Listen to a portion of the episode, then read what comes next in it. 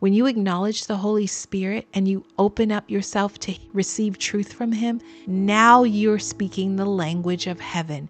Now, when God gives you that download through His Spirit, when you come before the throne of grace, it's God's word coming back to Him. Welcome to the God's Perfect Size Show, where faith meets fat loss. I'm your host, Kim Jagwe, the author of God's Perfect Size and a former food addict turned food freedom coach.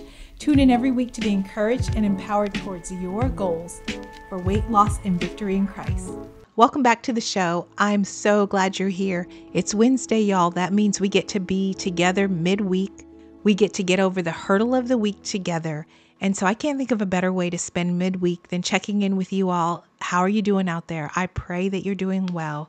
I'm coming off of a three day weekend as a teacher. I love a good three day weekend. We just celebrated President's Day. And so it was kind of nice to have that Monday off. But how come it never feels like a four day week? like I don't want to say that too loud because I know there are a lot of people out there advocating for a 4-day work week, but for me personally, 4 days or 5 days feels just about the same, but I did appreciate the extra day to have with family and loved ones and just be at home, chilling in my house, having a cup of coffee on a Monday morning, not having to rush anywhere. That was pretty sweet. And I hope your President's Day weekend was just as fabulous. I hope you didn't have to work, but if you did, I know God met you where you are. All right, today's episode is a powerhouse. Listen, I get excited about the episodes that I get to teach every week, but this one is going to be different. This is not going to be particular to God's perfect size. This is going to be for us who need something that may be feeling out of reach for us. We're going to talk about the kingdom of God. I am busting at the seams to tell you everything that I have been asking the Father about. And you know how when you feel like God gives you a treasure of revelation. I feel like he did that for me this week, and I cannot hold it back from you because I know a lot of us out here are in need of having our needs met. We're we're desperate to have our needs met by God, and yet we know his kingdom has all the resources that we need. I mean, in scripture he says, "Seek first the kingdom of God and his righteousness, and all these things will be added to you."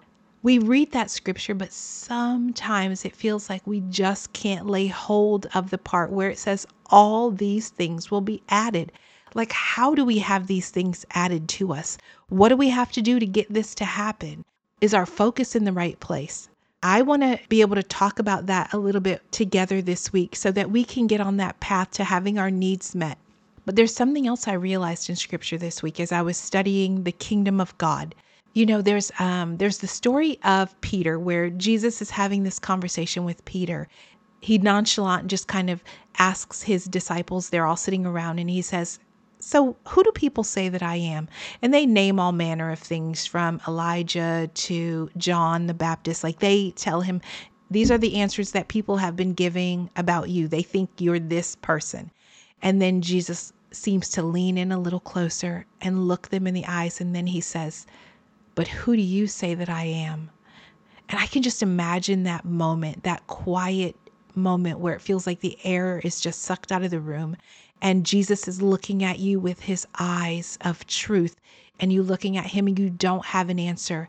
And then Peter gets this this secret download in his spirit. And then Peter is the one who speaks and he leans forward and he says you're the Christ the son of the living God and then Jesus, the truth just resonates in that room. And Jesus said, Blessed are you, Simon Barjona, because flesh and blood have not revealed this to you, but my Father in heaven. I find that to be one of the most powerful statements. And I think that's going to help us today because further down in that scripture, Jesus says, And to you the keys of heaven will be given. And listen, that's when it hit me. The Holy Spirit just kind of just kind of shook me up in my spirit and he said, Look at that phrase again. And I looked at it and I thought, Oh my goodness. There are keys to the kingdom of heaven. And what does a key do? You put a key in a lock and it unlocks something so that you have access to it. And Jesus is telling Peter, there are keys to the kingdom of heaven. Now, I wish I knew everything and I could just tell you all the things that I know, but I can only speak on the revelation that I got this week.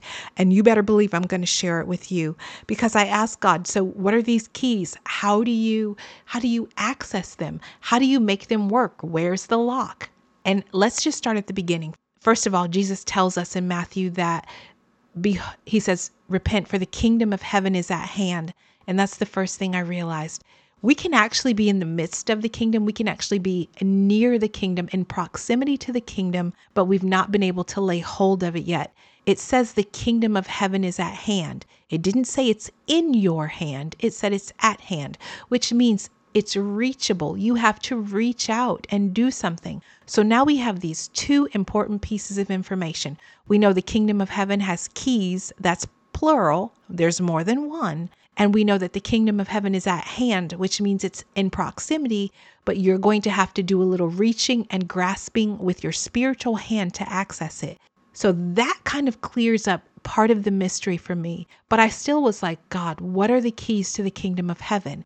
And as I was praying through that, God was showing me, read this passage again. And so I read it again about this conversation with Peter and Jesus. And then it hit me like a ton of bricks. One of the keys to the kingdom of heaven is revelation. You need revelation the same way Peter got that revelation. He got this supernatural download from the Father's Spirit into his spirit, into his inner spirit. And from that place, he spoke that truth that Jesus is the Christ, the Son of the living God. And for us, we need revelation as well. When we are in need of something, we need that revelation of what to do about our situation. Now, I mean, you're looking at this and thinking, what about the important part where he says, Jesus is the Christ, the Son of the living God? That's right before you can even get into the kingdom, you actually have to know that Jesus is the Christ, the Son of the living God. Why? Because scripture teaches us that the only way to the Father is accessed through his son. So when we give our lives to Christ and we lay down our lives and we say, Jesus, we're going to take up your life,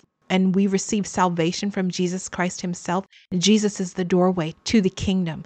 And you know, in Isaiah, if you don't know, I'm going to tell you the entire kingdom, the entire government of God's kingdom rests on the shoulders of Jesus, and everything is processed through him.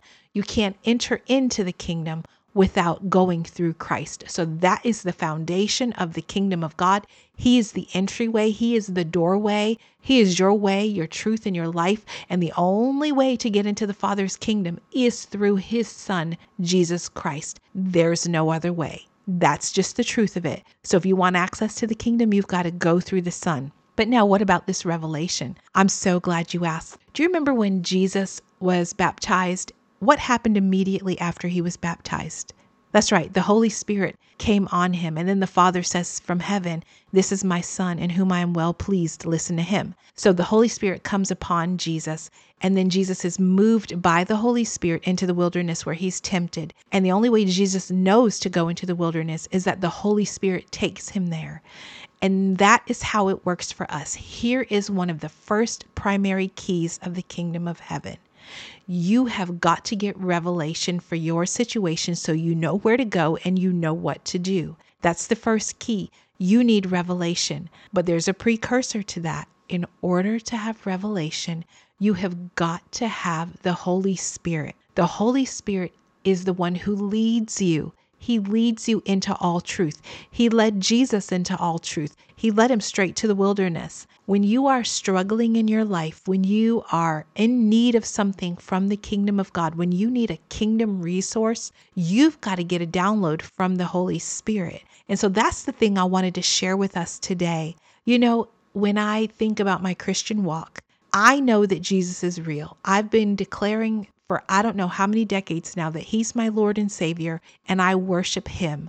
But for some reason, the Holy Spirit, understanding how He works, has eluded me in some ways. I know that one of the keys to the kingdom of heaven is the Holy Spirit. You see, when you are in need, you've got to not only understand that you are accessing the throne of heaven through Jesus Christ, but you've got to submit to the Spirit. You've got to be asking the Holy Spirit, what's the truth about my situation? What do you say about this situation? What you're aiming for is to get revelation about your situation. Here's what revelation does Revelation speaks truth so that when you go to the throne of heaven and you pray and you make your requests and you need that transaction to happen in the kingdom of heaven, now you have kingdom words in your mouth to be able to speak truth. For as long as I can remember, I have been a praying woman, but I don't know that every prayer is submitted to the Spirit of truth, is submitted to the Holy Spirit. Sometimes I just kind of pray and it's hard for me to distinguish between is this a prayer of faith or is this a prayer of flesh? Scripture tells us that we have to walk by the Spirit so that we'll not gratify the desires of the flesh. That's what we know to be true. And the only way to do that is to run it through the Holy Spirit. So when you're praying, you can actually say, if you want to, Holy Spirit, would you give me some truth around this? If you're running late on your house payment and you desperately need that money, you can say, Holy Spirit, can you tell me what to do about this situation? Can you lead me to pray about this situation? When you acknowledge the Holy Spirit and you open up yourself to receive truth from Him, now you're speaking the language of heaven. Now, when God gives you that download through His Spirit, when you come before the throne of grace, it's God's word coming back to Him. It's not your word, it's God's word coming back to Him. And scripture tells us that God fulfills His word. His word will never pass away and it never returns to Him void. So you need a word that is full of power, a word that is full of truth that comes from the Holy Spirit. So it doesn't matter if you're praying about your weight loss journey or if you're praying about a diagnosis that's terminal or if you're praying for a loved one who's lost to the world of addiction, no matter what the situation is, you've got to submit yourself to the authority of the Holy Spirit and ask the Holy Spirit to give you some revelation about that, some truth about that. So then, when you get that revelation and truth, now you can speak by faith with truth and real authority. We can ask for good things all the time, but if those good things are coming up from our flesh, they don't have to be fulfilled. But if you get a revelation from God about something, that's a certainty. You can take that to the bank. That thing will be fulfilled because the Holy Spirit has given you understanding around it. And now you can pray with real authority and truth. We don't want to be people who are praying from our need and from desperation and stepping over the Holy Spirit trying to get to the throne of God. You don't want to do that. Jesus didn't do that. He yielded to the Spirit of God, and we must do that as well. So, that is one of the keys to the kingdom of heaven. And the second key is tied to it, and I just shared it. The currency of heaven is the language of heaven, and that language comes by revelation through the Holy Spirit. You've got to be able to get a right word, a truth around that that comes from the Holy Spirit, and you can take that currency into the kingdom